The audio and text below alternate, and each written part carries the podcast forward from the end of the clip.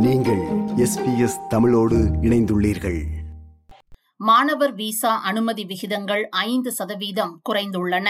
சமீபத்திய அரசாங்க தரவுகளின்படி இந்தியா நேபாளம் மற்றும் பாகிஸ்தான் போன்ற நாடுகளை சேர்ந்த மாணவர்கள் இதில் அதிகம் பாதிக்கப்பட்டுள்ளதாக தெரிவிக்கப்படுகிறது. ஆஸ்திரேலிய மாணவர் விசாக்களுக்கான ஒப்புதல் விகிதங்கள் கிட்டத்தட்ட இரண்டு தசாப்தங்களில் மிக குறைந்த அளவிற்கு குறைந்துள்ளன. டிசம்பர் இரண்டாயிரத்தி இருபத்தி மூன்று வரையிலான ஆறு மாதங்களில் மொத்த மாணவர் விசா விண்ணப்பங்களில் எண்பது புள்ளி ஒன்பது சதவீத விண்ணப்பங்களுக்கான விசா அனுமதி வழங்கப்பட்டுள்ளது.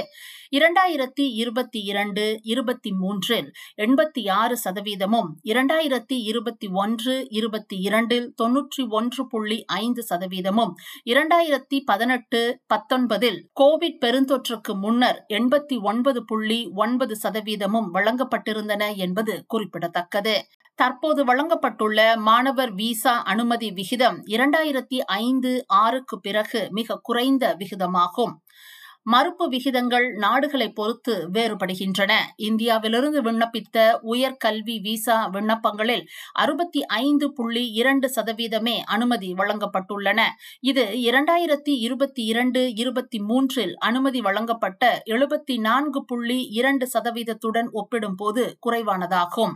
குடிவரவு எண்ணிக்கையை கட்டுப்படுத்தவும் மற்றும் சர்வதேச கல்வித்துறையின் ஒருமைப்பாட்டை உயர்த்தவும் டிசம்பரில் பெட்ரல் அரசு கொண்டு வந்த குடிவரவு புதிய யுத்தியினால் விசா ஒப்புதல்களின் வீழ்ச்சி எதிர்பார்க்கப்பட்டதுதான் என்று குடிவரவுத்துறையின் முன்னாள் துணை செயலாளர் அபுல் ரிஸ்வி கூறுகிறார்.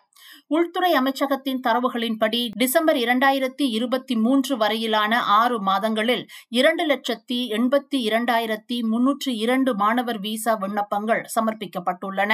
அதில் ஒரு லட்சத்தி தொன்னூற்றி ஐயாயிரத்தி தொள்ளாயிரத்தி முப்பத்தி நான்கு விண்ணப்பங்களுக்கு மட்டுமே விசா வழங்கப்பட்டுள்ளது.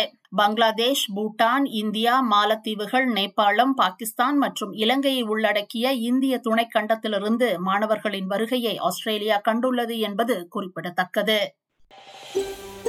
இது போன்ற மேலும் பல நிகழ்ச்சிகளை கேட்க வேண்டுமா?